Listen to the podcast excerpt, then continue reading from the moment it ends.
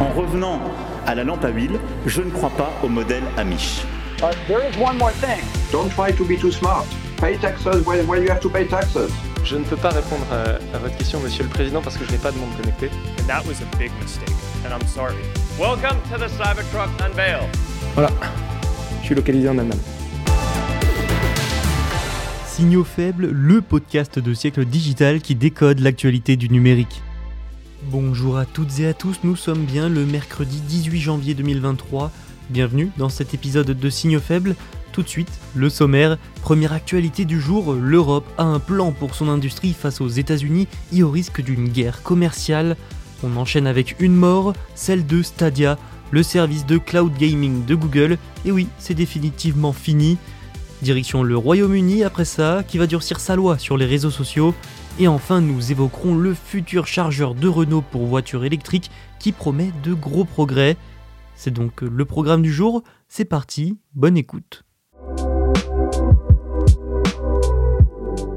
Il y a quelques semaines, dans Signaux faibles, je vous parlais de l'IRA, ou Inflation Reduction Act, sorte de loi américaine sur le climat, un texte qui fait grincer des dents, c'est le moins qu'on puisse dire, les Européens, et qui, entre autres choses, laisse planer le spectre d'une guerre commerciale entre les deux puissances. En cause, l'Inflation Reduction Act prévoit de grosses subventions, pour la faire courte, pour les entreprises, ce qui risque fortement de nuire à l'attractivité et aux industries européennes. En réponse à ça, l'Europe va donc se doter elle aussi d'une loi pour une industrie à zéro émission.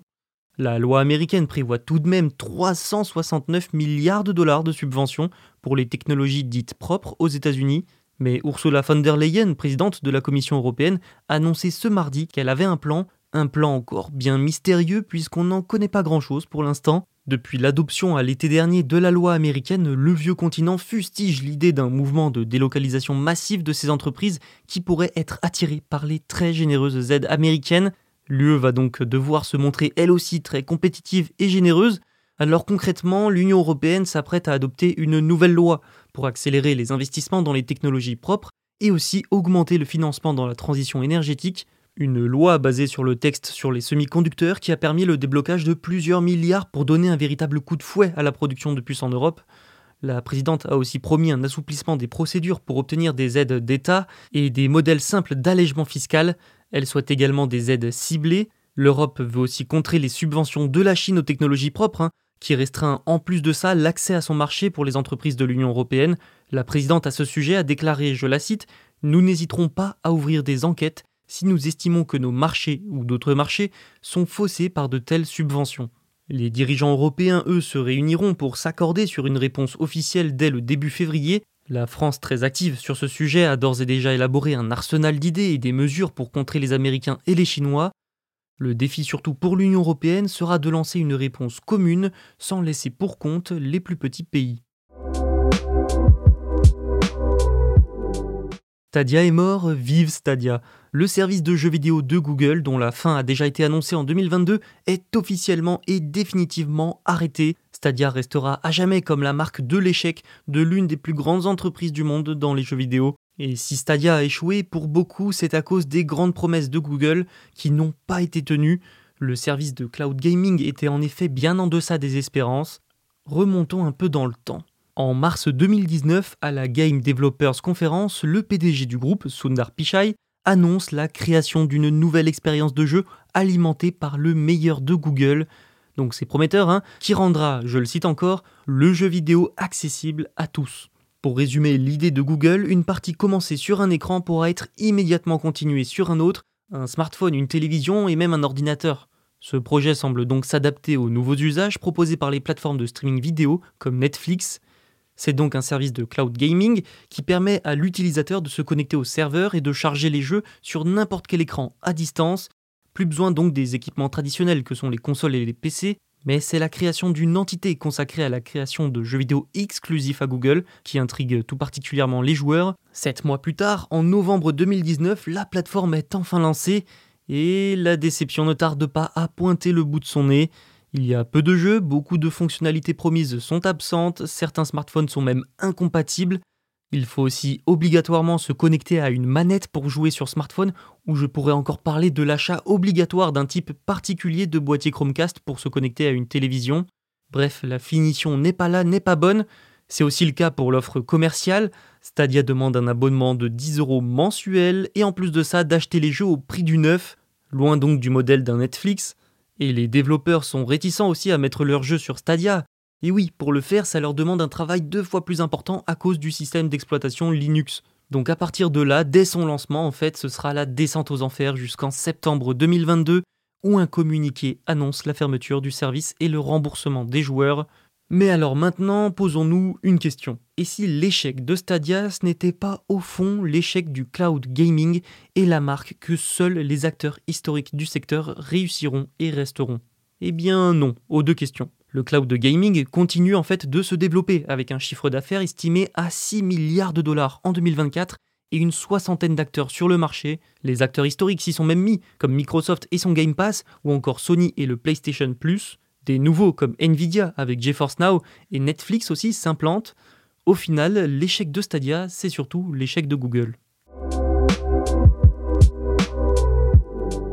Partons à Londres maintenant. Les législateurs britanniques sont sur le point d'approuver un projet de loi sur les réseaux sociaux et ils risquent de faire des étincelles. Ils pourraient voir les patrons des grandes entreprises technologiques tenus pénalement responsables s'ils ne protègent pas les mineurs de certains contenus en ligne. Ce projet de loi sur la sécurité en ligne du Royaume-Uni, les grandes entreprises technologiques le jugent sans surprise trop restrictif. Son but est de mieux protéger les adultes, mais aussi et surtout les enfants contre la visualisation de certains contenus en ligne, notamment tout ce qui est lié à la fraude, à la pornographie et aux abus sexuels. Le projet devrait être approuvé cette semaine par la Chambre des communes et obligera donc les entreprises technologiques à supprimer les contenus jugés illégaux ou interdits par leurs propres conditions générales, si elles ne le font pas, elles risquent alors amende et poursuite judiciaire. Le projet serait ensuite soumis à la Chambre haute du Royaume-Uni, la Chambre des Lords, en février, où il pourrait être révisé à nouveau et devenir une réelle loi d'ici la fin de l'année. Il s'intègre en tout cas dans une nouvelle vague de réglementation qui vise les grandes entreprises de réseaux sociaux. On compte donc parmi elles Alphabet, maison mère de Google et de YouTube, mais aussi Meta qui a Facebook et Instagram. Il y en a d'autres, hein. La future loi arrive aussi au moment de la mise en application progressive du DSA, le Digital Services Act. Pour rappel, c'est un texte européen ambitieux qui veut réguler le monde du numérique. Le régulateur britannique des communications pourra infliger aux entreprises en tout cas une amende allant jusqu'à 10% de leurs revenus annuels mondiaux. Ces derniers jours, le gouvernement britannique a fait face par contre à l'opposition d'un groupe de législateurs conservateurs. Ce groupe craint que la loi ne fasse pas assez pour obliger les dirigeants à rendre des comptes. Donc, pour apaiser la situation, le gouvernement s'est engagé à modifier la loi pour dire que les patrons pourraient encourir deux ans de prison s'ils ignorent les avertissements des régulateurs. Selon certains géants technologiques, cette loi irait même plus loin que les lois européennes.